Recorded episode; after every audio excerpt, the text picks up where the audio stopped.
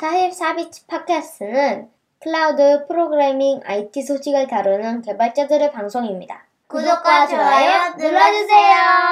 44비치 팟캐스트 121화 시작하겠습니다. 어, 오늘 6월 3일이고 첫째 주라서 또 저희 후원자 명단 한번 소개해 드리겠습니다. 패트리온 통해서 김재현님, 이승규님, 박현우님, 전찬주님, 최준호님, 변정훈님, 박재권님, 디쥐님, 서지연님, 지훈님, 강성진님, 홍반장님, 윤상현님, 박스텀프님, 변용훈님, 이범재님, 황지민님, 한종원님, 최승우님, 이성환님, 이민성님께서 정기 후원해주고 계십니다. 고맙습니다. 와. 네, 그리고 팟빵은 이번 달에는 후원이 없었습니다. 어. 일회성 후원도 해주실 수 있으니까 팟빵, 카카오페이 뭐 등등 저희가 열어놓은 채널 잘 부탁드립니다. 네, 단신이 되게 많고 주제는 뭐 어떻게 될지 잘 모르겠는데 일단 어제 기탑 장애가 있었죠. 혹시 겪으셨나요? 저는 개발을 잘 안 해서 뭔가 이상한 순간이 있었는데 그게 그건지 모르겠네요. 음, 그냥 어제- 느렸다란 느낌이었어요. 저는. 느렸다. 어제 저녁 퇴근할 때쯤에 안 됐다 그러던데요. 기덥 액션은 느리고 네, 액션 음. 느렸고 한 6시쯤인가 네네. 그랬던 것 어. PR 저는 이제 그 시점에 PR을 만들려고 하고 있었는데 PR이 안 만들어지는 거예요. 그래서 뭘 잘못하고 있나 하고 하다 보니까 PR을 볼 수도 없는 상황까지 가더라고요. 그래서 기탑 스테이터스 들어가 봤더니 웬일로 잘 올라와 있어요. 장애인 것 같다. 자기네가 뭔가 영향이 있어서 추적 중이다. 한 두 시간 정도 음. 걸려서 회복된 걸로 기억합니다. 그러니까 기 장애 나는 것까지는 사실 괜찮은 것 같아요. 저는 솔직히 음, 왜냐면 기대 장점이 분산형이잖아요. 음. 맞아요. 내 로컬에 개발하고 내가 커밋하고 장애가 끝났을 때 올리는 음. 것도 상관없고 혹은 미러링 따기도 예전에 SVN 대비 훨씬 음. 시스템적으로 음. 지원을 해주잖아요. 네. 근데 이제 저희 배포할 때 보니까 기덥스로 돼 있어서 배포를 못해 제시작도 못해 그런 아. 건좀 그런 게 음. 좀 다른 것 같아요. 마침 장애랑 맞물리면 음, 코드를 추가 커밋 안 하면 되는데 장애가 심각하게 있는 게 사실- 아니는데 네. 배포 같은 건 좀 다른 그쵸. 관점이 있는 것 같아요. 음. 그렇죠. 어쨌든 분산형을 많이 쓰기는 하는데 그 분산형을 분산형에 맞게 쓰는 회사는 드문 것 같아요. 음. 그러니까 뭔가 분산을 하는 이유는 실패를 실패할 확률을 낮추기 위함인데 그러기에는 너무 비용이 많고 약간 그런 게 더 있다 보니까 기술 어떻게 보면 SVN 빠르 좋은 SVN처럼 쓰고 있는 회사도 많고요. 음. 저는 그런 느낌으로 그래도 SVN 때는 아예 커밋을 못해요. 서버 나가면 아 그쵸 그 아, 커밋 커밋 자체를 만들 못해요. 수도 네. 없는 아 거. 그러니까 제가 말한 건 좋은 SVN 음. 음. 사실 업무 종료죠. SVN 음. 하면 어, 진- 아. 진짜 말 그대로 사무실 인터넷 꺼진 기분. 그러면 이제 아. 카페 가는 날이죠. 그냥. 기승 그래도 커밋은 할 수 있으니까 음. 음. SVN 안 써본 사람으로서 아 그럼 좋은 시절을 사셨네요. 네 운이 좋았습니다. 네, 다음 소식은 이제 PolarDB라는 그냥 Postgres SQL을 사용하는 그 뭘까요? 이걸 뭐라고 표현해야 될까요? PolarDB? 되게 이름이 붉은 별 같네요.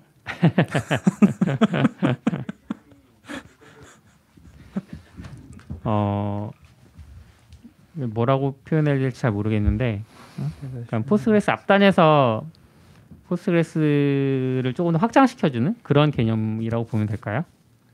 저도 잘 모르는데 Postgre가 약간 확장 가능성이 커서 그냥 네. Postgres 기반으로 새로운 DB 느낌? 약간 Aurora도 그러거든요. 음. 아, 아 Aurora는 뭐 메인 DB가 제일 네. 그거 말고 대표적으로 그 Redshift라고 AWS에서 제공하는 data warehouse 같은 DB가 있는데 네. 걔도 PostgreSQL로 만든 거고 음. 또 대표적으로 무슨 time series DB 같은 것도 유명한 게 있는데 그것도 Postgre 기반으로 만들었거든요. 음, 그러니까 PolarDB도 그러니까 Postgres를 기반으로 해서 좀 더 얘네들 뭐 무슨 redundancy 막 하던데 그런 거에 편하게 만든 것 같아요.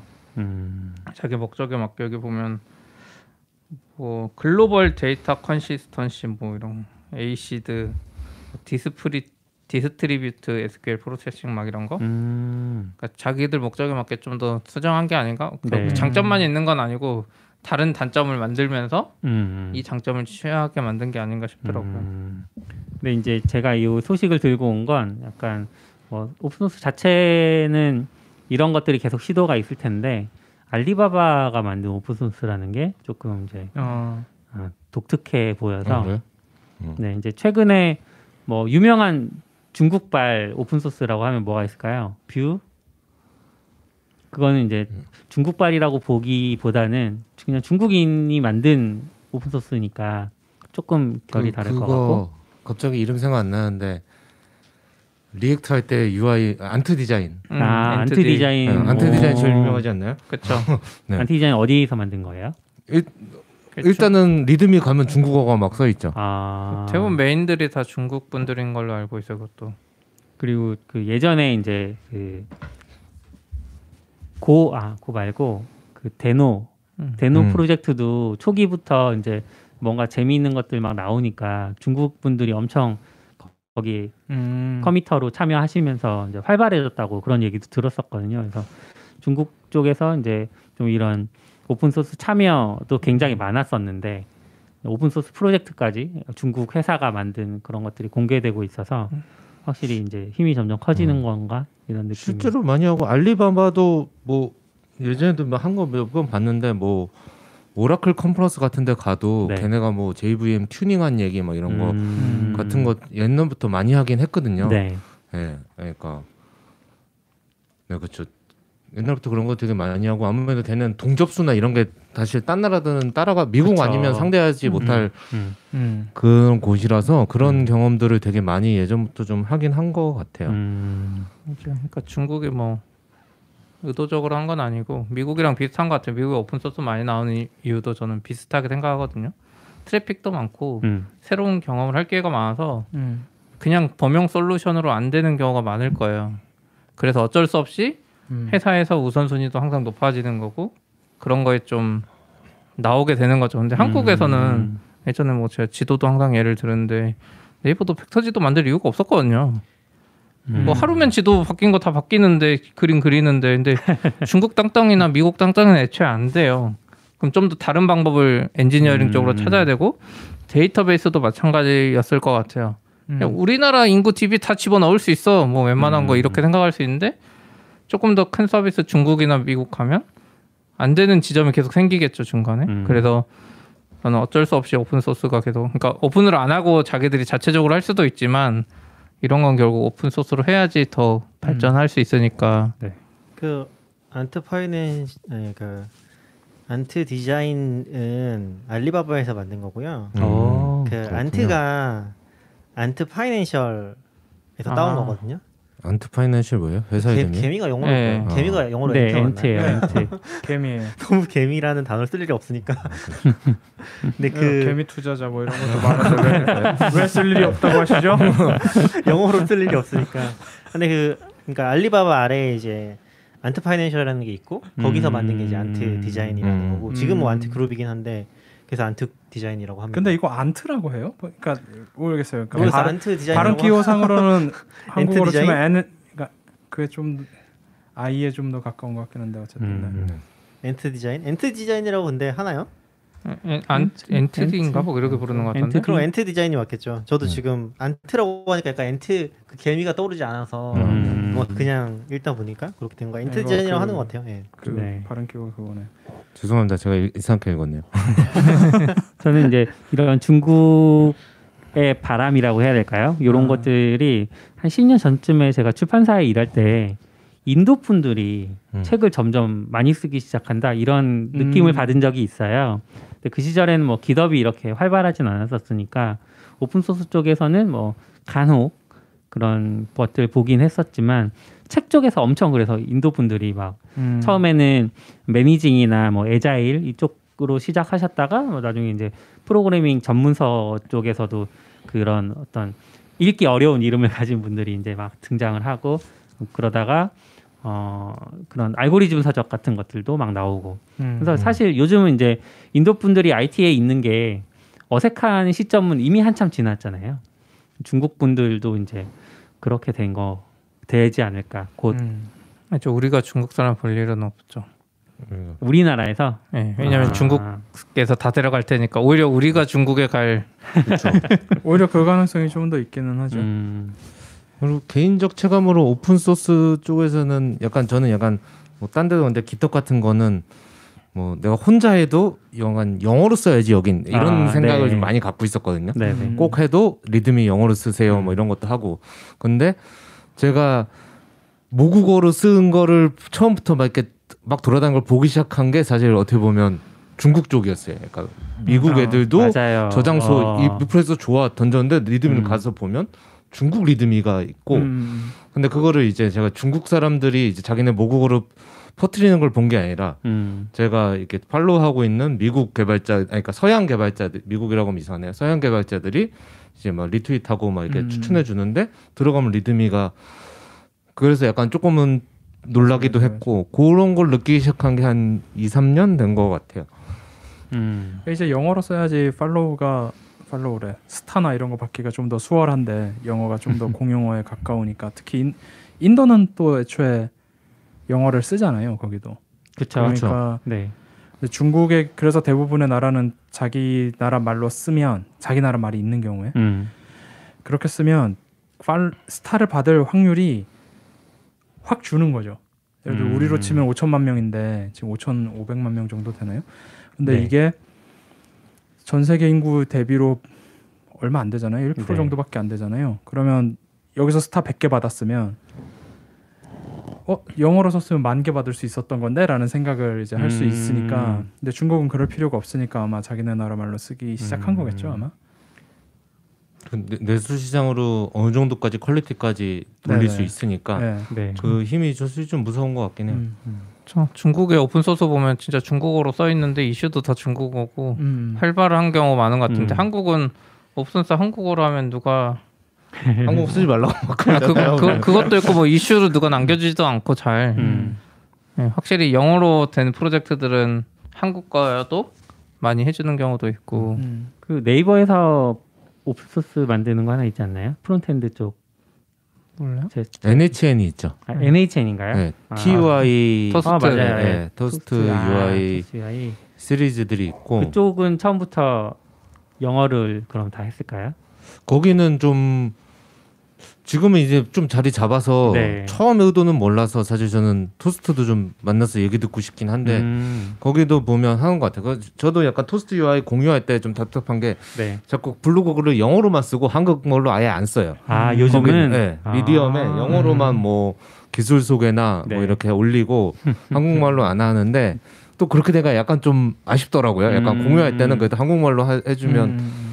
이왕 써준 김에 해주지라는 생각이 있는데 그러게요. 알고 보면 내부에서 한글로 쓴 다음에 영어로 번역하고 그 근데 그렇게 했으면 그러니까 영어랑 한국어 바꾸는 버튼이 있을 텐데 아예 그것조차 안 한 것 같아요. 음, 그래서.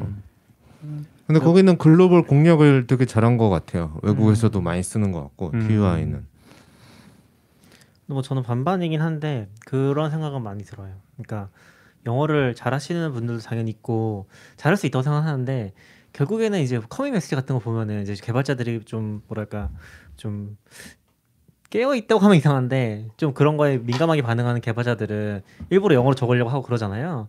그런 분들이 계신데 음. 근데 커밍 메시지를 보면은 결국에는 그냥 소통을 못 하게 되는 더 느낌? 그러니까 표현력이 떨어지는 거죠. 아 그렇죠. 내가 커밍 메시지를 어. 뭐뭐 했다고 잘 써주면 좋은데 음. 음. 그냥 뭐 대충 이제 영어로는 쓰는데 내용이 없는 음, 그런 맞아요, 경우도 맞아요. 많은 것 같아서 저는 이게 음. 오히려 어, 언어라는 게 굉장히 중요한 건데 너무 쉽게 얘기되는 거 아닌가? 그러니까 물론 음, 맞아요. 이게 글로벌 당연히 노려, 노리면 좋고 음. 그걸 이제 목적으로 open source 할 때는 영어를 쓰는 게 맞긴 한데 그런 문화가 이제 좀 퍼졌을 때 음. 여러 가지 좀 단점도 생기는 것 같긴 해요. 근데 음. 뭐 막상 뭐 우리도 얘기하면 뭐 나중에 또 우리 글로벌 할 수 있으니까 영어로 해야 되나 하는 생각도 들고 복잡하긴 음. 하거든요. 근데 뭐 그런 생각도 좀 가끔씩 음. 들긴 해요. 그게 다른 언어를 씀으로써, 그러니까 영어를 씀으로써 우리가 소통하는 능력을 떨어뜨리고 있는 게 아닌가? 음. 음. 어, 한국 아 여기까지 하면 단신이 아닌데. 넘어가시죠. 저희 항상 이렇습니다. 네, 아니 그 영어는 한국에서 되게 약간 권력 같은 느낌도 아, 좀 있잖아요. 그쵸. 이게 네. 거슬러 올라가면 6.25 끝나고 나서 미군이 적산 가옥을 많이 거슬러 올라갔는데 사람들한테 팔때 거기까지 거- 가시나요? 근데 그래 그때 이제 영어를 하는 사람들이 다 가져갔단 말이에요. 음. 아. 무상 거의 무상에 가깝게. 네. 그러니까 음. 영어를 잘해야 돈을 번다라는 인식이 그때쯤부터 생기면서 모두가 영어를 공부해야 된다 이런 분위기가 우리 사회 전반적으로 생겼고 그게 아직까지 계속 이어오고 있는 건데 그러다 보니까 더더욱 우리도 이제 무의식적으로 그런 게 있는 것 같아요. 뭔가 내가 프로그래머고 잘 나가고 싶은데 영어를 음. 못하면 돼? 약간 이런 음. 이런 것도 좀 있는 것 같아요. 음. 근데 어차피 막상 쓰는 영어는 fix. update. CRUD. 네, 자 이제 궁금해서 토스 UI 쪽 이제 저장소를 좀 들어가 봤는데 토스트입니다. 토스트. 아 토스트 네, 네. UI 죄송합니다. 토스트 UI 그 저장소를 들어가 봤는데 0.12 버전 정도까지는 release note가 한글이에요. 아, 음. 아마 아. commit도 섞여 있을 가능성이 좀 있겠죠. 제가 commit까지는 그 시점까지 못 거슬러 올라갔는데 어, 그쵸. 올라가기 힘들죠. 네. 근데 이제 그 시점 이후부터는 다 영어로 쓰고 계시네요. 그럼 보면은 뭐 어떤 시점에 한번 수정하는 그런 기간을 거친 게 아닌가 이런 생각이 듭니다. 네, 여기까지 하고요. 음. 다음 소식은 이제 open source로 이메일 alias를 제공해 주는 그런 게 하나 나왔대요. 이거 혹시 보신 적 있으신가요? 아니요. 낙교님 이런 식으로 많이 하지 않으세요? 어디 사이트에 가입할 때 뭐 예를 들면 그 마이 세팅에 가입한다 그러면 지메일 이메일에다가 점 마이 세팅 붙여서 가입하신다거나 그렇게 어, 사용하시지 않았어요? 점이 아니라 그 네. 플러스. 플러스, 플러스? 플러스, 아, 플러스. 네, 이메일에 플러스를 쓰면은 같은 이메일로 인식을 되거든요. 그렇죠. 네. 뒤에 뭐가 들어가도 그래서 여러 개 계정 가입할 때 음. 편하긴 하죠. 근데 저- 그 예. 저 옛날에 그 헷갈려가지고 점으로 가입했다가 아예 다른 아, 이메일로 이메일을 하나 더 가입했죠. 그래서 뭘 가입했는데 나중에 아. 보니까 플러스 해야 되는데 예. 점으로 하니까 음. 점은 그냥 일반 문자로 네. 네. 될 거예요. 음.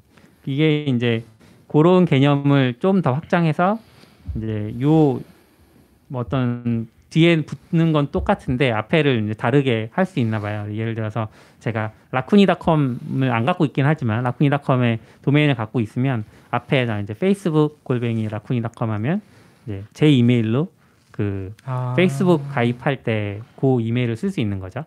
네, forwarding이 자동으로 되는 뭐 이런 시스템인 것 같은데 이, 이거 약간 애플이 하는 거랑 개념상으로 비슷하네요. 애플 애플 아, 어떻게 그쵸. 애플 로그인하면 네.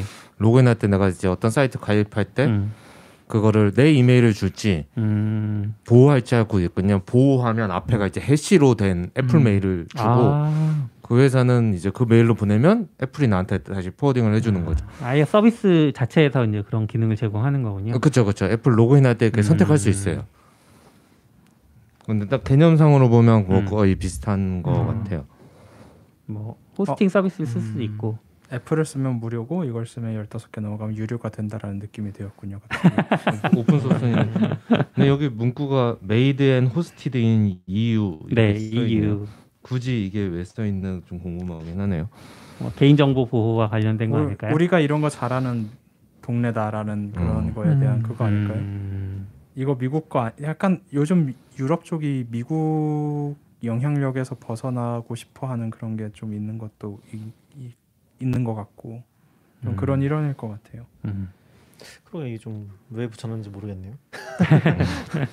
제가 이제 요걸 들고 온 이유는 예전에 엄청 긴 이메일 주소를 쓰시던 분을 한 분 알고 있거든요.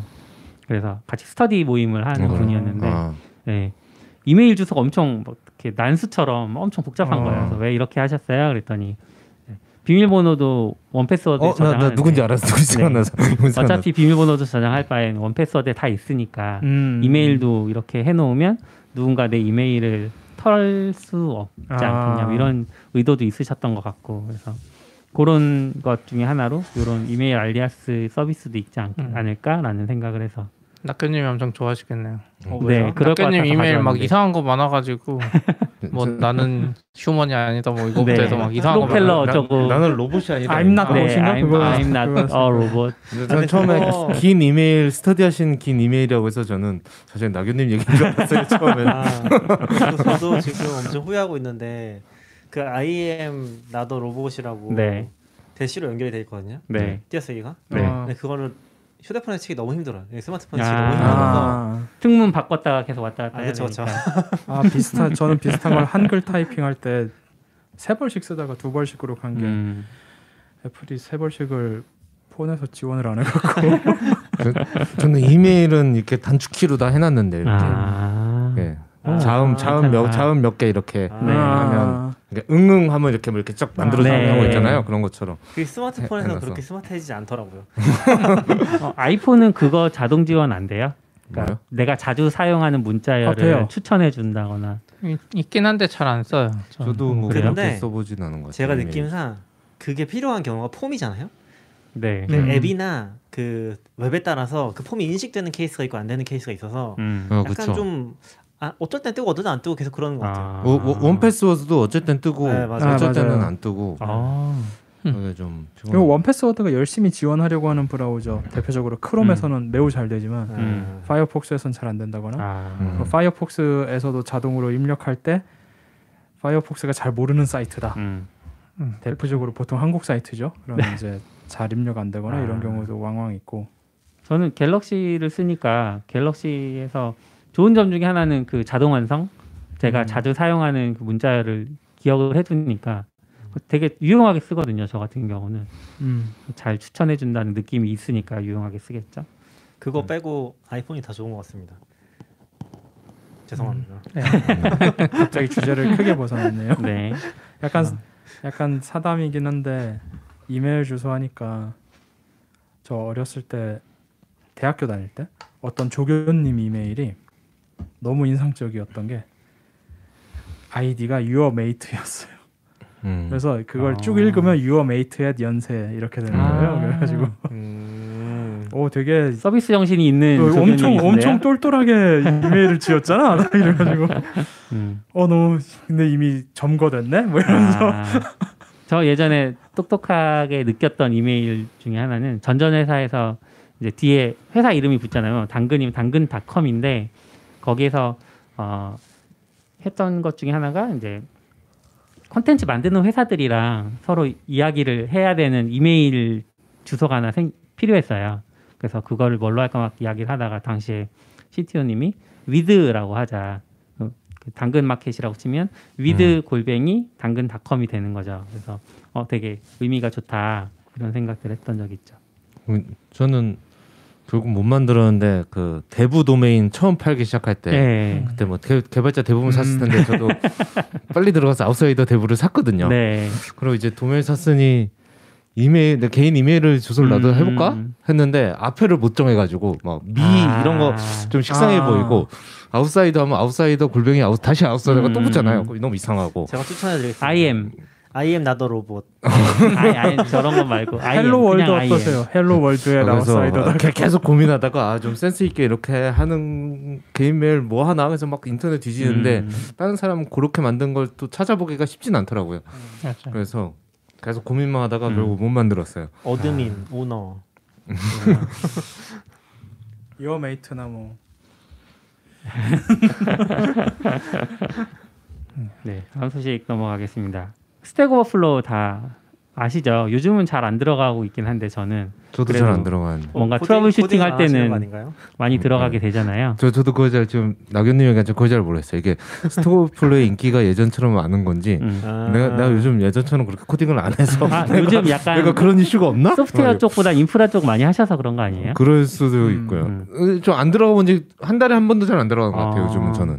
저는 뭐 들어가긴 자주 들어가는데 예전만큼은 아니지만 음. 그래도 들어가는데 이제 스택 오버플로우가 아직도 100만 회 이상 월 view가 나온다고 하더라고요. 음. 일 view인지 월 view인지 제가 정확히 기억이 안 나는데 하여튼 이 곳이 팔렸습니다.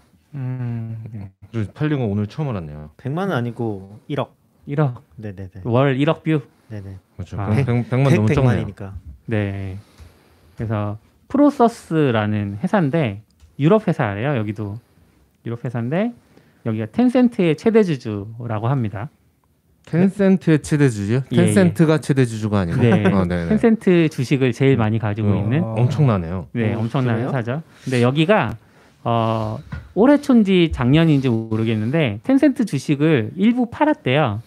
그래서 어. 한 1.2조 정도, 1.3조 정도 되는 한화로 음. 그 정도 돈을 이제 확보를 했는데 그걸로 사람들이 이제 뭘 할까 막 궁금했었나 봐요. 근데 그 돈으로 어, 스택 오버플로를 샀습니다. 약 2조 원 되는 엄청난 와. 돈으로 주고 샀네요. 음. 2조면은 쿠팡이잖아요. 아니죠. 쿠팡 거의 10조 아니에요? 쿠팡 아, 100조죠. 쿠팡은 백조, 10조예요. 아니, 쿠팡 백조잖아요. 100조잖아요. 아, 100조에 2조 원을 투자받은 거군요. 어, 쿠팡. 아. 2조, 2조 원 수정 받았다? 아, 투자 받은 게 아니고 그 유증은 더 많이 했을 걸요. 주식으로 그걸 확보한 건가? 유증은 더 많이 했을 거예요. 그러니까 스톡 발행은 2조 넘게 했을 거고. 아, 네, 100조니까. 와 어마어마한 회사였군요. 이게 약간은 잘 판 건지 아닌 건지 좀 애매하긴 한데 네. 저는 뭐 괜찮게 판 것 같긴 한데요. 음. 음. 근데 좀 애매하긴 한 것 같아. 이거 한 사람이 지쳐서 판 것 같기도 하고. 왜냐면 이- 더 개발자 수급이 어려워지는 상황에서 스택 오버플로가 뭐 채용이나 이런 것도 하긴 하는데 좀 제대로 못하는 느낌이었거든요. 음. 저희도 스택 오버플로에 채용 공고하려면 애들 뭐 1년 단위 상품에 뭐 엄청 비싸게밖에 안 아. 팔아요. 음. 그러니까 페이스북처럼 나눠서 팔고 했으면 맞아 맞아. 이렇게 개발자 구하기 어려운 시점에 진짜 돈도 잘 벌고 음. 뭐 여기서 뭐 음. 뭐 사입자 비치하듯이 블로그 만들고 뭐 이런 거 이런 거 했으면 가치가 어마어마했을 것 같거든요. 그 기덥 음. 기덥이 얼마에 팔렸는지 기억이 안 나는데 기덥만큼이나 혹은 더 커뮤니티성까지 있으니까 잘 됐을 것 같은데 약간 뭔가 하다 만 느낌이라서 근데 좀 애매하긴 한데 예를 들어 제가 정확한 금액이 안 나는데 뭐 옛날이지만 인스타그램이 1조에 네 팔렸잖아요. 맞아요, 맞아요. 네, 인스타그램 1조에 팔렸고 근데 왓츠앱이 10조인가 와. 20조인가에 팔렸는데 이제 그런 사용자 서비스랑 또 여기랑은 좀 다르잖아요. 네. 그래서 그런 걸 생각하면 뭐 10년 인스타그램하고 비교하기에는 한 10년 차이가 있긴 하지만 음. 2조면 그리고 얘네도 저도 CP 얘기한 것처럼 잘하면 더 잘할 게 있었을 것 같은데 음. 그냥 정체됐다는 느낌이 좀 있긴 하거든요. 음, 오버플로는 그쵸. 더 이상 앞으로 쭉쭉 뻗어 나갔다는 느낌은 저는 좀 음. 없어서 음, 그러니까 사실- 그게 대부분 쭉쭉 아, 안 네네. 뻗어나가는 이유 중에 하나가 그 창업자들이 지치거나 이런 경우가 흔해요. 그러니까 회사가 아, 그쵸. 직원들에 의해서 알아서 굴러가는 경우도 많은데 대부분 새로운 시도를 하거나 막 변화하는 게 트위터도 그랬고 애플도 그렇고 창업자들이 떠나면 좀 그 에너지가 많이 사그러들거든요. 그래서 제가 그런 관점에서 좀 지치지 않았을까? 음. 일반적으로 그리고 이제 B2C 회사들이 좀 비싸게 팔리기는 하는데 우리가 네. 사례를 보면 근데 의외로 B2B 회사들이 더 비싸게 팔리는 경우 훨씬 많아요. 그러니까 이런 음. 특정 이건 B2B는 아니지만 어쨌든 회사한테 돈을 받을 수 있는 모델이잖아요. 이런 데는 돈 버는 게 이게 사이클만 돌면 수익 구조가 너무 좋거든요. 음. 그래가지고 훨씬 비싸게 팔릴 수도 있지 않았나? 음, B2D죠, B2D. 음. 아 그렇죠. D는 뭐? 아, 디벨로. 근데 이거- 이제 뭐 채용 공고나 이런 돈은 또 회사한테 뜯어낼 수 있으니까 그렇죠. 음. 네. 약간 전 저 프로서스라는 회사가 텐센트의 최대 주주이기도 한데 유데미, 코드 아카데미 이렇게 주주이기도 한 거고. 네. 음. 저는 뭐 그 회사도 이게- 궁금하긴 한데 일단 요거 스택 오버플로우 하면은 사실 이 창업자들이 엄청 유명하신 분들이잖아요. 음. 네. 음. 조엘 스폴, 네. 조엘, 네. 조엘이랑? 코딩 호러? 음. 그 제프 에드드 아, 네. 음. 라는 분들이잖아요. 이분들이 돈 잘 버셨겠네. 그렇죠. 음. 근데 음. 주식 얼마나 있을까요? 저는 꽤 많지 않을까요? 네. 약간 느낌에 텐센트는 어쨌든 텐센트는 이름이 되게 저렴한데 비싼 회사잖아요. 여기 프로그래머는 진짜 많은데 스택 오버플로우엔 코드가 많고 음. 유데미랑 코드 아카데미에도 코드가 많고 음. 여기서 음. 하려는 게 자동 프로, 그러니까 프로그래머 대체 이게 다음 음. 사업 모델이 될까라는 약간 그런 궁금증이 좀 생기네요. 어렵지 않을까요? 근데 어쨌든 그게 있잖아요. 사람들이 막, 막 추천해주고 이럴 땐 이런 코드야, 저럴 땐 아. 저런 코드야. 뭐 어쨌든 그런 코드 파편은 엄청 많이 갖고 있는 거니까. 네, 네. 그러니까 뭐 그런 거 관점에서도 할 수는 있는데 기본적으로는 아마 개발자 구하기 너무 어려우니까 음. 개발 관련된 사업 우리나라 지금 인프라 이런 거 잘 나가잖아요. 유데미 코드 음. 아카데미 스택 오버플로까지 모으면 지금 전 세계적으로 인력 시장에서 제일 몸값이 세고 그리고 헤드헌팅 시장은 또 일반적으로 거기에 퍼센트로 떼먹는단 말이죠. 음. 이직이 그럼 사실 어마어마하게 돈 링크드인 보 링크드인 장사랑 비슷한데 링크드인보다 더 고임금에 특화된 사람만 음. 데리고 있을 수 있는 시장이라 그런 거 차원이 있을 것 같아요. 저도 음. 예전에 낙교님한테 타입 서비스 계속 그 이야기 했거든요. 개발자들만 잘 모아놔도 돈줄 회사들은 널려 있다. 음. 아무도 안 주던데. 우리가 글을 안 써서 그렇지. 낙연님은 회사로부터 돈을 받아서 그래요?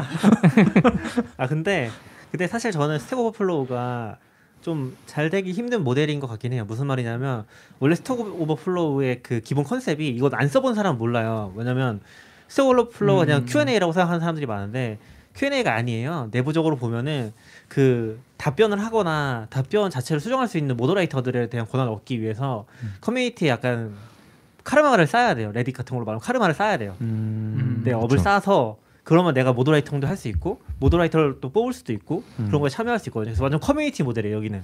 그 심지어 라이센스가 CC예요. 여기가. 그렇죠. 네. 그래서 이거 카피 사이트가 진짜 많아요. 스택 오버플로우 카피 음. 사이트가 많은 이유 중에 하나가 라이센스가 이제 오픈된 형태이기 때문에 그런 좀 한계가 있었다. 그게 처음에는 굉장히 좋은데 커뮤니티가 조금 정체되고 뭐 위키피디아도 마찬가지지만 그런 이슈들이 생기고 이제 약간 시스템이 많이 쌓이고 나면은 잘 안 돌아가는 느낌이 없지 않아 있거든요. 음. 그러니까 전체 시스템이 좀 뭐랄까 커뮤니티가 노후화되는 느낌? 이 분명히 있고 요즘에는 이제 이런 느낌이 별로 핫하지 않잖아요. 그러다 보니까 그런 좀 생기는 것 같아요. 지금은 예전 같은 경우는 되게 quality도 괜찮았는데 지금은 뭐 블로그 퀄 블로그 포스트 같은 거랑 비교를 했을 때 quality가 좋지는 않거든요. 음. 대충 답변한 것들이 검색에 잘 걸리는 음. 게 많은 거지. 음. 딱 그 시의적절하게. 맞아요.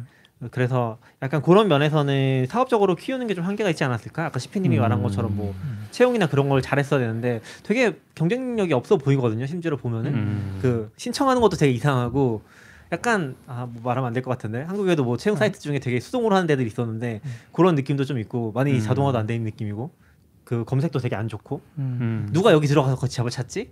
그런 느낌이 있어요. 한국에선 특히 음. 외국은 모르겠는데 음. 어떻게 보면 Stack Overflow가 되게 진보된 네이버 지식인 같은 아. 거였잖아요. 맞아요, 맞아요. 그러다 보니까 그 하- 한계를 못 뚫은 것도 있는 것 어. 같고 음. 다른 한편으로는 우리가 영어를 처음부터 썼으면 네이버 지식인이 Stack Overflow처럼 잘 되지 않았을까 싶기도 하고 아 그리고 음. Stack Overflow에서 하나 더 그 알면 좋은 게 커뮤니티 모델이라는 거랑 얘는 Stack Overflow가 메인이 아니에요. 음. Stack Exchange라고 아, 이. 사이트를 찍어내는 서비스가 있어요. 음. 그래서 엄청나게 많이 만들었는데 사실 거의 다 잘 안 됐고 그래서 그렇죠. 언어 같은 것들은 가끔 English 또 오- Overflow 같은 게 있거든요. 음, 음. Overflow는 아니고 그런 데는 조금 잘 되긴 하는데 잘 된 게 별로 없어요. 그리고 일본이나 몇 군데 했었는데 다 이제 포지션이 음. 애매해지는 거죠. 음. 일본의 Stack Overflow 안 되면 얘랑 또 겹치니까 그쵸. 포지션이 좀 애매해지니까 저는 잘안 크는 거죠. 음. 그러다 보니까 좀 정체되고 계속 정체되고 그런 식이었던 것 같아요. 그래서 지금은 약간 그 Stack Ex- 사실은 이게 그 Stack Exchange였나 거기가 잘 됐어야 되는데 음. 그게 조금 잘 안 된 느낌이 음. 없지 않아 있는 것 같고 그리고 음. GitHub는 한 8조 정도에 팔렸던 네. 것 같아요. 네. 여기는 음. 2조. 3년 전에 8조죠. 네. 지금 생각해보면 GitHub이 8조면 싸게 샀다라는 생각이 드는데 그게 음. 3년 전 얘기니까 음. MS가 잘만 잘 키웠네라는 생각이 좀 더 드는 것도 저는 사실이에요. 한편으로는 GitHub이 8조면 Stack Overflow 2조는 괜찮게 팔지 2조가 않았나. 되게 비싸게 팔린 좀- 느낌이 좀 아 그런가? 있어요. 전 Stack Overflow가 더 비싸야 될 것 아, 같아요. 그래요? 물론 아. 이거는 그 사람들이 돈 버는 거에 너무 생각이 없어서 음. 제가 음. 대표적으로 아는 미국 기업 중에 돈 못 버는 애가 트위터랑 음. Stack Overflow인데 얘 둘 다 광고 모델이 똑같아요. 트위터 그러니까 너무 못 벌죠. 정말. 페이스, Atlassian도 못 벌어요. 그러니까 아니 걔네들은 애초에 B2B니까 근데 페이스북도 그렇고 아 구글도 그렇고 저희도 그렇고 광고를 애초에 자동화하고 직접 신청할 수 있게 만들면 무한 확장이 가능하거든요. 음. 음. 근데 트위터도 그렇고 제가 광고하려고 하면 트위터 Stack Over 똑같아요. 이메일 보내요. 일대일 음. 커뮤니케이션이야. 가격을 막 협상해야 돼. 아. 여기서 떨어져 나가는 사람이 진짜 많은데 돈을 대표적으로 못 버는 그 둘인데 음. Stack Overflow가 저는 돈을 벌기 시작했으면 GitHub의 그 유료 subscription 모델보다 음. 훨씬 더 잘 벌수 음, 있는 음. 시장이라고 봤거든요. 왜냐하면 사용성이나 트래픽 자체가 GitHub은 그거잖아요. 아니, 개발자들이 쓸데없는 거 막 올려가지고 GitHub으로 막 서비스하고 있고 자기 거 공짜로 막 음. 이상한 데이터 막 몇백 메가씩 올리고 막 이런 아, 그. 인프라나 기대 또 구조의 한계 때문에 노력을 해야 되는데 Stack Overflow는 기껏 올라봤자 이미지도 못 올리고 거의 음. 이미지? 거의 텍스트 맞아요, 위주니까. 맞아요. 음. 그렇게 보면 그렇네요. 그러니까 사용 시간 자체가 달라요. 저희도 항상 자랑하는 게 체류 시간이거든요. 음. Stack Overflow랑 GitHub이랑 체류 시간을 보면 GitHub은 대부분 뭐 PR도 보지만 대부분 시간은 코딩하고 push하고 잠깐 보고 마는데 음. Stack Overflow는 한 번 들어오면 답을 대부분 못 찾으니까 막 거기서 또 찾고 음. 또 찾고 막 좀 저는 그렇긴 하죠. 스택 오버플로 좀 싸게 판 것 같아. 그래서 창업자들이 지쳤다는 생각이 계속 드는 이유가 그거예요. 근데 창업자들이 지금 아직 있나요? 전 조엘은 그거 만들었잖아요 옛날에 트렐로. 트렐로 만들었고 물론 병행하면서 만들 수도 있긴 한데 정행하면서 만들 수도 있고 주식만 가지고 있을 수도 있죠. 그렇죠. 음. 그래서 좀 궁금하네요 요즘 갖고. 왠지 파는 결정에 같이 있나 안 있나 제프 에드도 제 옛날에 기억에는 조엘이 먼저 떠나고 Stack Overflow는 제프 앳우드는 좀 더 하고 있었던 것 같은데 네, 네. 그래. 네. 저 이름을 잘못 읽겠는데 지금 CEO는 다른 분인 것 같긴 해요. 아. 인도 사람인 것 같은데. 그러네요. 다른 분이네요. Prashanth Chandra Chandrasekar 죄송합니다. 이미 2019년 12월에 조엘이 블로그에 글을 썼어요. 음. 은퇴는 어떻게 되어가고 있니? 이런 제목으로 글을 썼는데 어, 지금 팔아서. 얘기하는 게 HASH라고 하는 오픈 소스 시뮬레이션 스타트업 뭐 이런 게 자기의 세 번째 회사다. under the radar 라인 나오니까 2019년에는 아직 좀 있는 것 같고 어 그렇죠. 어, 네, HASH dot AI라는 Discourse를 제프 앳우드가 만들었잖아요. Discourse라는 아, 예. 그 아, GitHub에 Stack Overfl- 붙여서 아니 그 댓글 시스템 말고 네. 토론방 같은 거 음. 요거 아. 이렇게 요- 커뮤니티 개발 커뮤니티에는 많이 것 같지. 아, 그러니까 Discourse군요. 음. D I S C O U R S E 음. 이게 약간 Stack Overflow처럼 옆에 그러니까 미, 미국식 포럼 만드는 오픈 소스 프로그램인데 요걸 제프 앳우드가 만들 요게 음. 이때 회사 Stack Overflow 나와 있, 있었는지 모르겠는데 어쨌거나 이것도 제프 앳우드가 만들었어요. 음. 약간 만드시는 거 보면 좀 old한 느낌이 들긴 하네요. 실제로 old한 사람이잖아요. 예. 근데 사실 그 약간 지금 메인 주제에서 벗어나긴 하는데 네.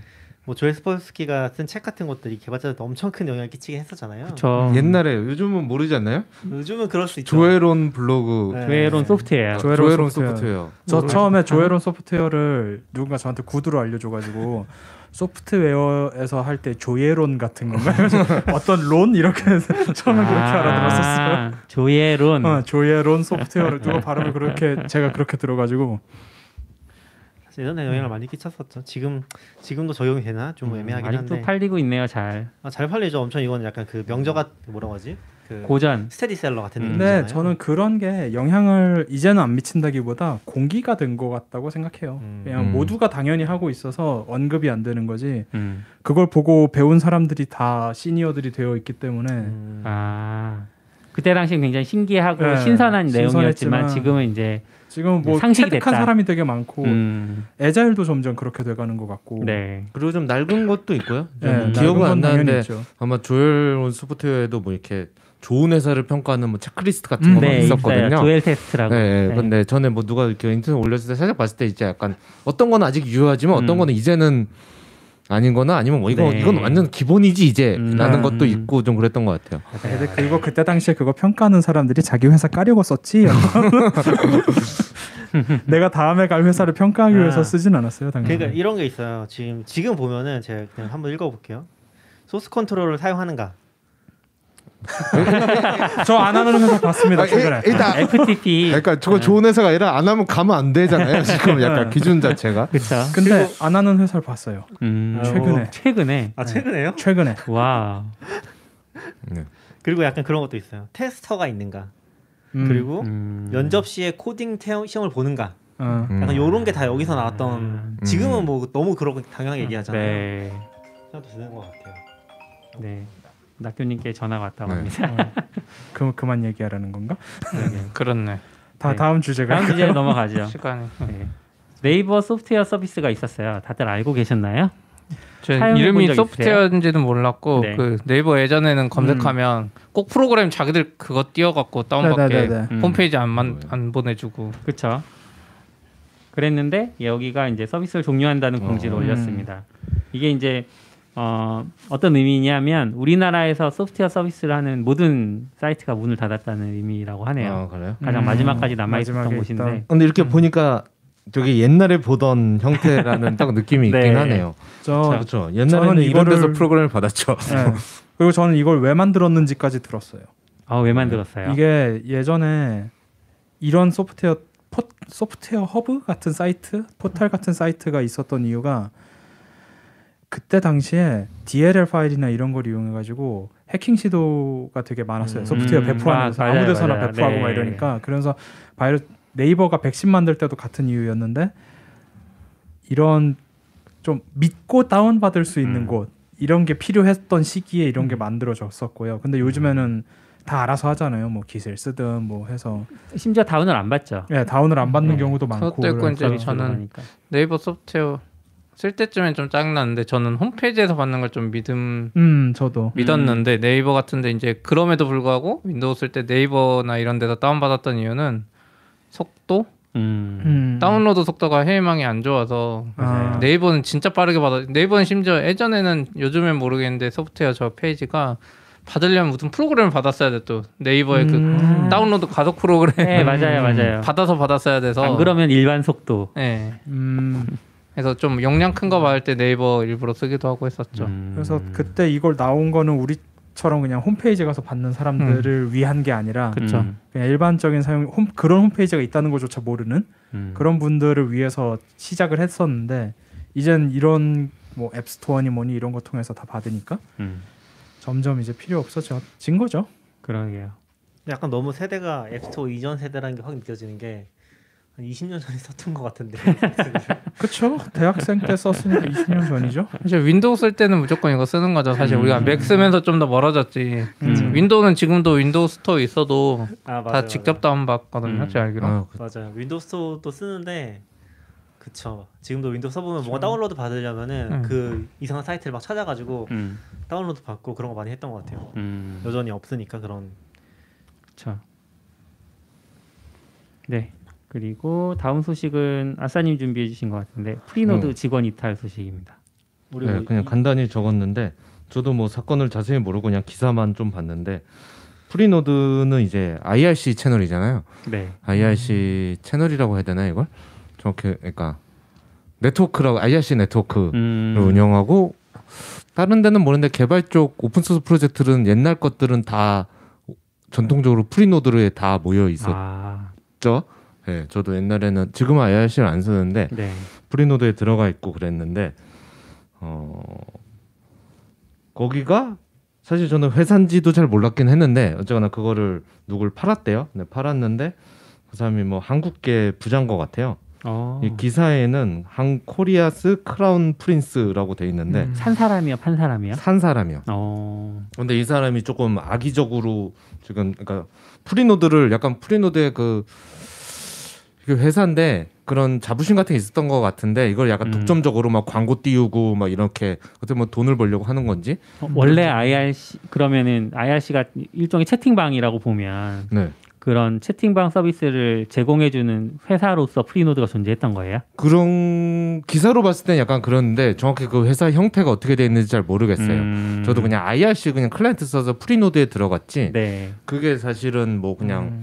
약간 전에 제가 받아듣던 그냥 그냥 뭐 Usenet 뭐 이런 것처럼 음. 그런 용어처럼 Freenode를 썼지 네, 네. 그게 어떤 서비스라고 따로 막 이렇게 심각하게 생각해 보지 않았거든요. 음. 근데 보통 IRC도 누군가 네트워크를 운영해야 지금 이름 까먹었는데 우리나라도 한참 IRC 네트워크 운영하시던 분들 몇 분 계시잖아요. 네. 아, 네. 이제 그런 것처럼 했는데 이분이 이제 그거를 사가지고 이제 계약은 한 2017년쯤 한 것 같고요. 음. 최근에 해서 이제 좀 직원들의 반발이 있을 움직임을 계속 한 것 같아요. 네. 그래서 결국 싸워서 직원들이 대부분 퇴사를 하고 음. 직원들이 나와서 Libera Chat L I B R A BRE? Chat이란 걸 만들고 음. 뭐 Ubuntu Fedora 이런 애들이 다 지금 Freenode에서 빠져나와서 일로 옮겨가고 있어요.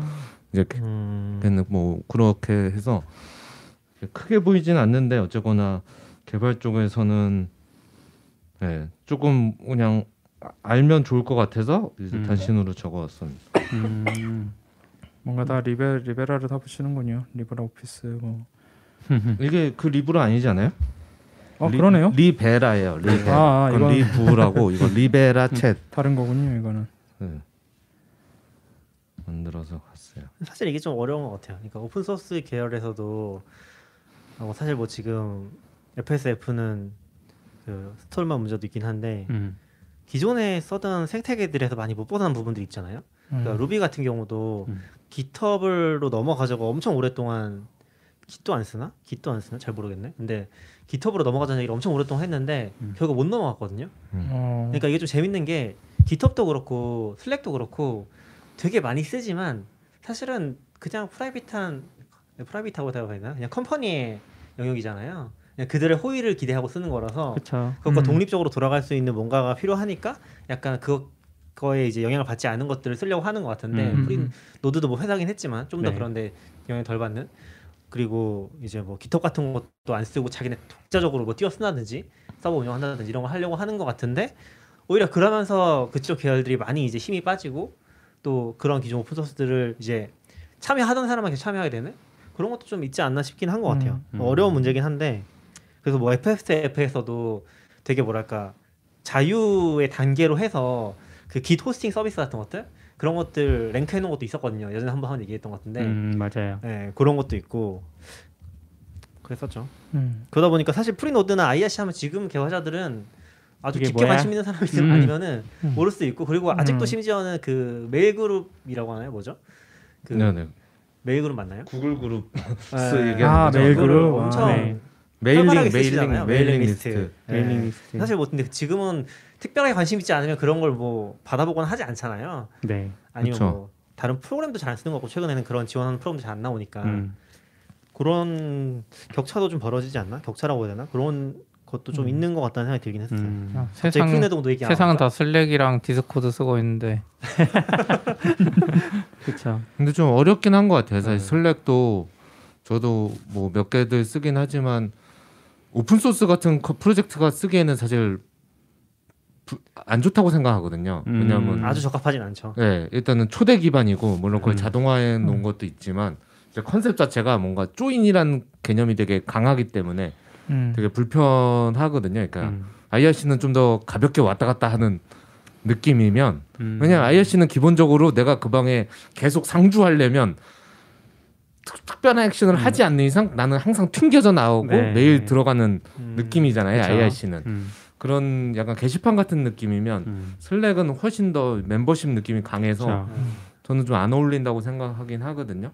근데 대체제도 없고 딱 킬러가 없으니까 저는 음. 전에 그런 거 성함을 까먹었네. 오픈 소스 많이 하시는 분 만나서 좀 얘기 들을 때 이제 Matrix라는 게 있거든요. 그게 IR 약간 그런 쪽은 그런 거 중요하니까 완전 분산이고 안전하고 이렇게 해서 운영되는 음. 그러니까 IRC랑 concept 비슷하죠. 자기네가 네트워크 따로 운영하려면 따로 음. 운영할 수 있고 네. 그렇게 해서 만든 것들이 있거든요. iOS 앱도 있고 막 그래요. 음. 그거는 그래서 대부분 글로 가야 된다 뭐 이런 얘기를 했는데 음. 모든 커뮤니티가 한 번에 움직이지가 않으니까 음. 그렇죠. 네, 네. 쉽지 않은 것 같아서 음.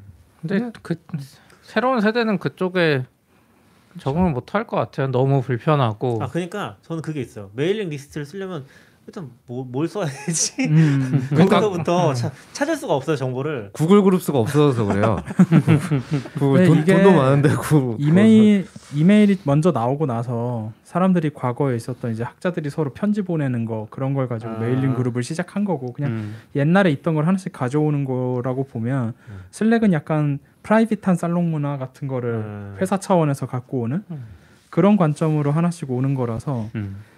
mailing 그룹이 그럼 다시 살아날까?라는 질문에 대해서는 우리가 그런 그런 식으로 편지를 쓰면서 지식을 공유하냐라고 했을 때 음. 이제 그 시대가 아니기 때문에 그쵸. mailing 그룹은 당분간은 어, 앞으로 시- 미래가 어떻게 될지 모르지만 그렇게 좀 긴 내용의 문장으로 지식을 서로 주거니 받거니 하는 시대가 다시 올지는 모르겠지만 그 시대가 오기 전까지 mailing 그룹은 죽은 거고 그러면 그 동안은 기업들은 그쪽엔 관심을 갖지 않겠죠.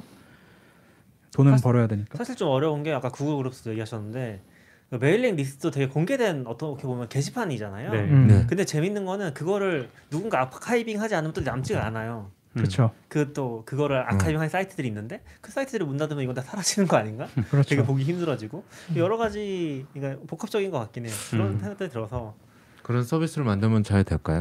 근데 사실 지금도 보면 뭐 그러니까 오래된 것들 Linux kernel 음. 뭐 이런 데는 아직 다 mailing 네, list잖아요. 맞아요. 그래서 뭐 검색해서 들어가면 Re 해서 다시 눌러서 들어가야 되고 Re 그래서 내가 원하는 답은 도대체 어디 있는 거야? Re 이거 내가 지금 어느 Re에 있지? 막 이렇게 왔다 갔다 해야 되는데 그 archiving 사이트는 또 한 개씩 다 보여주잖아요. 절대 네. 다 이렇게 음. thread로 안. 아니라. 네, 그래서 그 thread를 글을 읽으려면 막 탐지를 해서 너무 어렵잖아요, 읽기가. 그리고 약간 그런 archiving 사이트 한 데들이 몇 개가 있는데 어떤 공식은 없잖아요, 사실.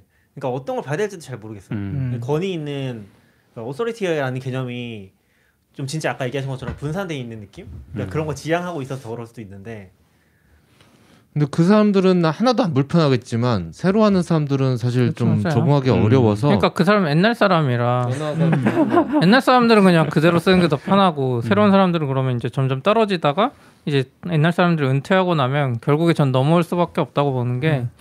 React 쪽에 무슨 Reactiflux인가 뭐 무슨 그룹이 있어요 하나 Slack으로 하던 네. 애들이 그러니까 front 쪽은 워낙 젊은 분들이 많잖아요. 네. 거의 애초에 무슨 IRC야 무슨 음. 이메일 그룹이 하면서 Slack을 했는데 Slack이 검색도 불편하고 하니까 거기는 아무렇지도 않게 Discourse로 넘어갔거든요. 음. 음. 그러니까 더 젊은 분들은 Slack도 이상해.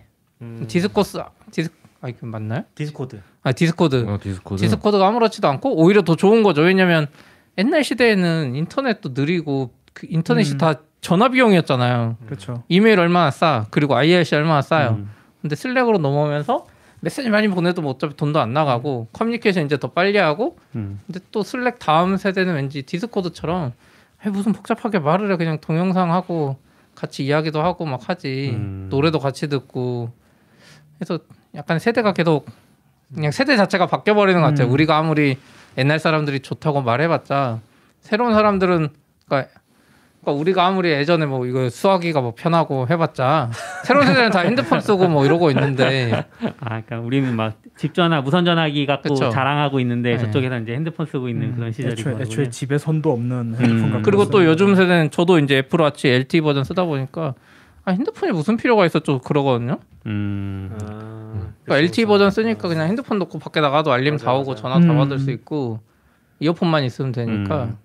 그러니까 뭔가 세상이 바뀌어가는 느낌이 이게 기술적인 문제가 아니라 그러니까 서비스 관점에서 봐야 되는 것 맞아요. 같아요 이것도. 그래 그래서 그런 것도 세대가 바뀌었다고 쉽게 바꾸지 못하는 것만 남은 것 같아요. 뭐 kernel 맞아요. 뭐 이런 음. 루비. 갑자기 음, 어, 이제 그쵸. 아 나 IRC 싫어라고 kernel 음, 만들진 음. 않잖아요. 응. 그러니까 제가 알기로 루비 쪽은 아직도 SVN이고 음, 그리고 맞아. 그 아.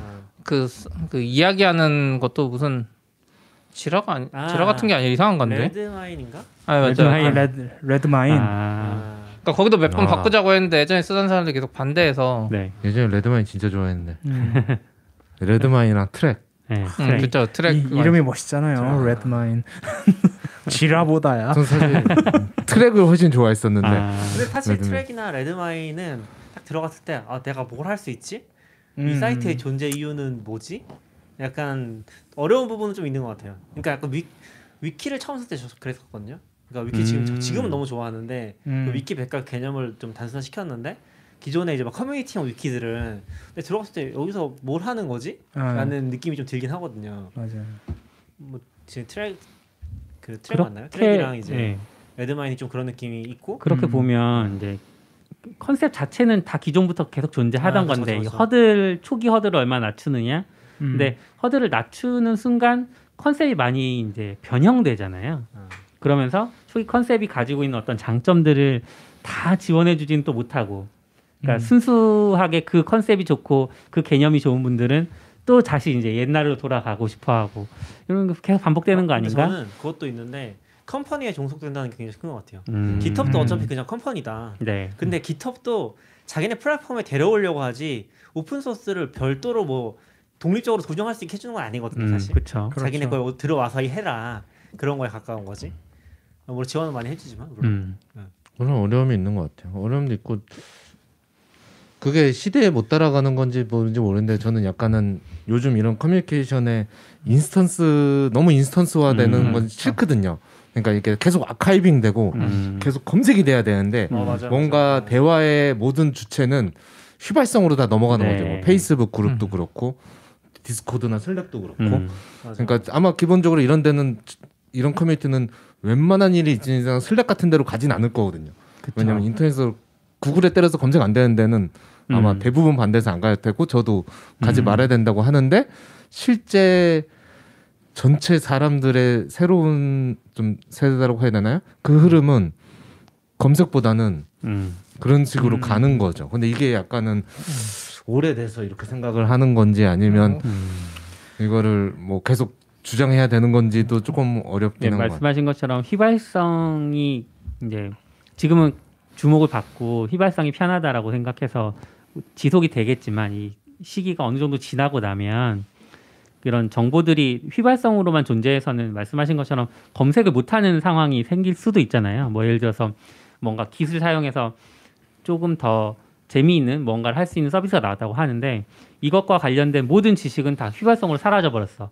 그럼 검색을 해도 안 나오기 시작하면 사람들이 다시금 그런 휘발되지 않는 지식을 쓰거나 소비하고 싶어하는 욕구들이 또 반대로 일어나지 않을까? 그게 생길 수는 있는데 음. 그냥 이제 새로운 세대 우리가 나이 든 거 맞는 것 같고 새로운 세대는 그러니까 우리는 예전에 뭐 검색이 안 됐던 경험을 해봤으니까 그 걱정 먼저 하는 거잖아요. 네. 근데 지금 새로운 이거 만들어야 되는데 무슨 10년 후에 있을 검색 걱정을 하고 있어 막 하면서 음. 물론 그분들도 경험해 나가면서 이제 더 빨리 변화하고 하면서 검색은 안 되더라도 더 빠른 커뮤니케이션으로 하면서 이제 또 방법을 찾아 나가겠죠. 그거를 굳이 음. 내가 점 찍은 거 막 토발즈가 욕한 것까지 뭐 검색될 필요가 있나? 네. 그러니까 프로젝트 관점에서 음. 토발즈가 막 맞아요. 욕하고 뭐 누구 욕한 게 굳이 검색될 필요가 있네. 이걸 잘 정리해서 깃헙 이슈에 정리하거나 음. 혹은 기술이 너무 발전해서 아까 제가 말했지만 디스코드에서 막 우리끼리 이야기를 했는데 그것도 이게 다 스크립트로 남아버리고 그리고 우리가 슬랙에. 남았던 것도 다 쉽게 검색되고 이런 음. 시대가 올 수도 있죠 반대로.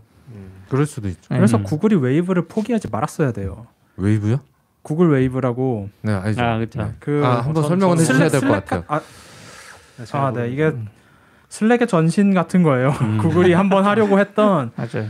그 구글 플러스였나요? 약간 개인화가 풀, 개인 페이스북 같은 이제 개인 간 소통 창구가 플러스였다면 기업 내 소통 창구로 슬랙처럼 동작하게 만드는 게 웨이브였는데 이메일을 없애겠다고 그랬죠. 네. 예, 그런 것도 있었고 그래서 사실 이 웨이브를 좀 더 오래 끌고 오고 슬랙이라는 게 나올 때쯤까지 가지고 음. 왔으면 훨씬 검색도 잘 되고 괜찮은 게 나왔을 음. 텐데 그러면 이제 웨이브는 사내에서 지식 검색망 비슷하게 갈 수도 있었을 텐데 음.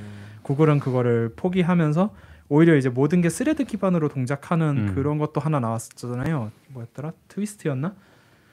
그런 게 있거든요. 슬랙 이랑 비슷하게 도- 똑같이 하는데 모든 거를 thread 기반으로만 해서 무조건 시작은 주제어를 적어놓고 음. 거기서 thread를 잡담 같은 걸 하는 게 아닌 그런 식의 게 트위스트가 하나 있는데 슬랙이 일단 먼저 점유하고 나니까 아무도 그쪽으로 넘어가지 않고 있는데 그런 음. 구글이 이런 걸 잘했으면 더 좋았지 않을, 않았을까라는 음. 생각은 들어요. 근데 방금 CP님이 말씀하신 것처럼 요즘엔 정보가 다 과하게 파편화되어 있고 음. 그게 죄다 검색이 되다 보니까 솔직히 피로감이 없, 없지 않거든요.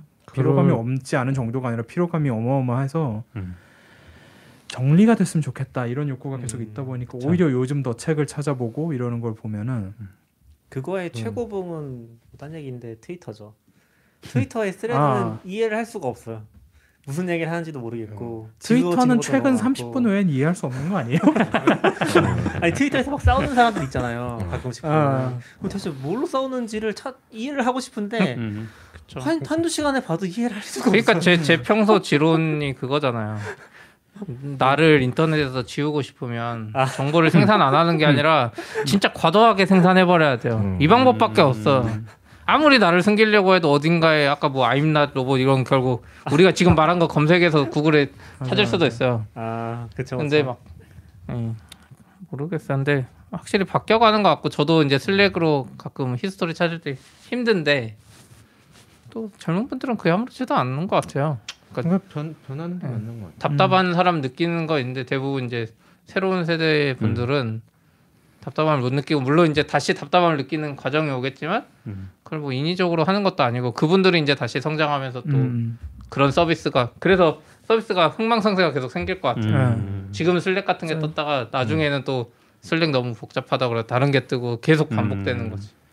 그래서 저- 이거 지식 쌓는 순서 같은데 옛날에는 편지를 갖고 지식을 쌓다가 네. 그거를 집대성해 가지고 뭐 하고 음, 그러다가 책을 만들고 한 100년 100년쯤 지나서 편지를 찾았다 하면서 좋아하고 막 이런 시절이 있었다면 그러다가 이제 책으로 넘어가고 네. 그러면서 지식을 쌓는 패턴이 계속 바뀌는 것 같아요. 음. 일단 아무 말 대잔치처럼 모두가 짤막짤막하게 말을 막 하면서 음. 지식이 여러 가지 지식이 막 쌓였다가 이게 한번 집대성되는 순간이 오고 또 쌓였다가 그런 음. 순간이 오고 이러는데 지금은 지금까지 최근에 몇 년은 그렇게 다 지식을 흩뿌려 놓는 시대 Stack Overflow 같이 음. 그러다가 이제 다시 합쳐야 되는 시대로 조금씩 넘어가고 있는 거 아닌가 그런 음. 생각도 좀 들어요. 저는 저는 그 기준에서는 Stack Overflow는 archiving도 잘 되고 검색도 잘 되는 음, 쪽에. 분류고요. 그쵸, 그쵸. 이제 그쵸. 이제 훨씬 instant한 것들이 많다고. 네, 네, 근데 네. 변화가 가는 거는 맞는 거 같아요. 저도 그래서 저는 사실은 커- 제 개인적인 생각이지만 커- 개발 커뮤니티들이 약간 형태가 좀 애매해지 애매해진다고 해야 되나? 좀 분위기가 달라졌다고 생각해. 저는 대부분의 개발 커뮤니티가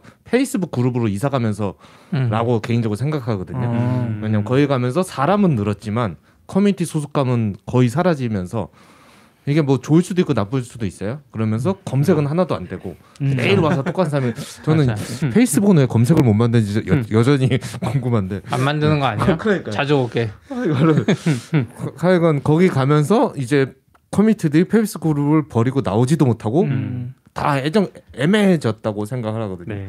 근데 페이스북이나 구글이 아니 페이스북이나 트위터가 검색을 못 만드는 이유는 어, 트위터는 구글- 검색 잘 되는데요. 아, 요즘 요즘 잘 되나요? 원래 잘 됐는데. 네. 아무튼 근데 네. 그게 사, 사견이 구글처럼 할 수 없었던 것 같아요. 구글은 어쨌든 뭐 PageRank니 뭐니 뭐 해가지고 자기들만의 어떤 그런 거를 했는데 음. 페이스북은 막 누가 계속 이거를 참조한다거나 계속 reference를 건다거나 그리고 검색 자체가 활발한다거나 그런 게 아니잖아요. 그룹 자체가 그래서 더 만드는 게 어렵지 않을까? 음. 저는 중요하지 않았던 것 같기도 해요. 페북한테는 아 그렇죠. 중요하지 않죠 페북 메인 입장에서. 기능이 아니니까 음.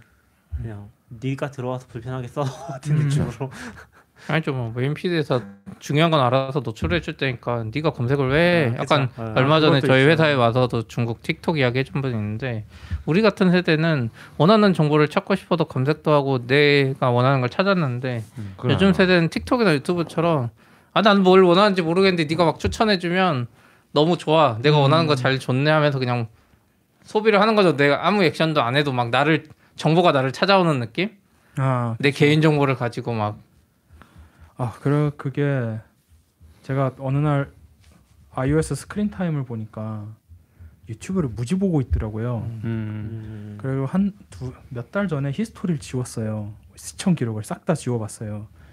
그랬더니 하루 30분 미만으로 줄었어요. 음. 음. 습관적으로 그냥 보게 되는 주제들이 있는데 음, 그게 싹 사라지니까 시청 시간이 확 줄더라고요. 그래서 전 주기적으로 시청 기록 지우시는 거를 추천하긴 합니다. 저도 그래야 되겠다 뭐 약간 주제가 좀 바뀐 것 같긴 한데 어쨌든 좀 네. 오픈 소스에서 이제 커뮤니케이션 방식에 대해서 네. 얘기했었고 네. 네, 저희 단신만 하시는 네. 건가요? 네, 지금 여기까지 이렇게 할까? 오늘 여기까지 하겠습니다. 네, 여기까지 하시죠. 고맙습니다. 들어주셔서 감사합니다. 들어주셔서 감사합니다.